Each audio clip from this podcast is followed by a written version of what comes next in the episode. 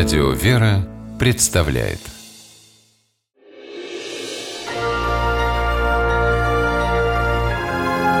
Герои моего времени Юрий Кузьменков из Самарской области когда-то работал врачом. Сегодня он конструктор и изобретатель.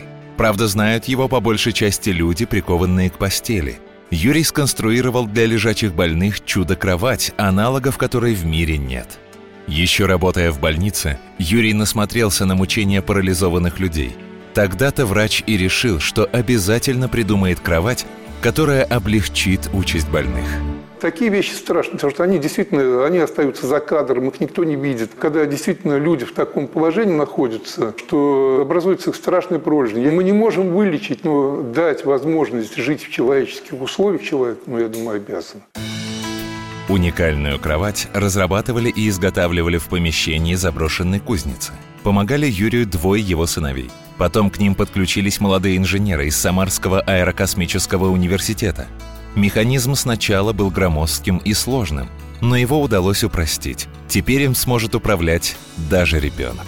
Один из первых образцов кровати Юрий подарил ветерану-афганцу Сергею Спирину. Солдат за два месяца до демобилизации подорвался на мине. Домой вернулся без ног.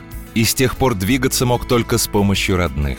Теперь главный помощник Сергея – дистанционное управление с несколькими кнопками. Нажал на кнопку – Кровать поднимается и фиксируется в любом положении. Можно читать, смотреть телевизор, работать на компьютере. До того, как эта кровать не появилась, мне было очень тяжело жить, потому что я не мог ни зарядку сделать, ни покушать сам сидя. А кровать появилась, у меня проблемы исчезли.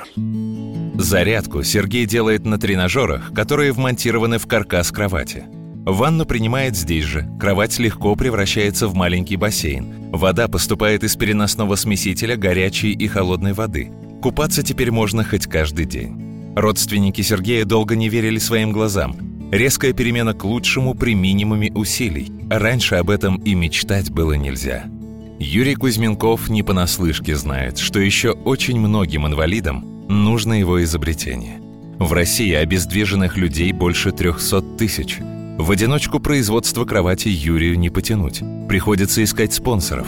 Деньгами помогают неравнодушные люди из разных регионов. А местный машиностроительный завод берется кровати изготовить. У Юрия только одно условие – его чудо-изобретение не должно продаваться. Кровати, как и раньше, Кузьменков хочет дарить. Говорит, что у него нет цели заработать денег. Он просто хочет помочь нуждающимся людям.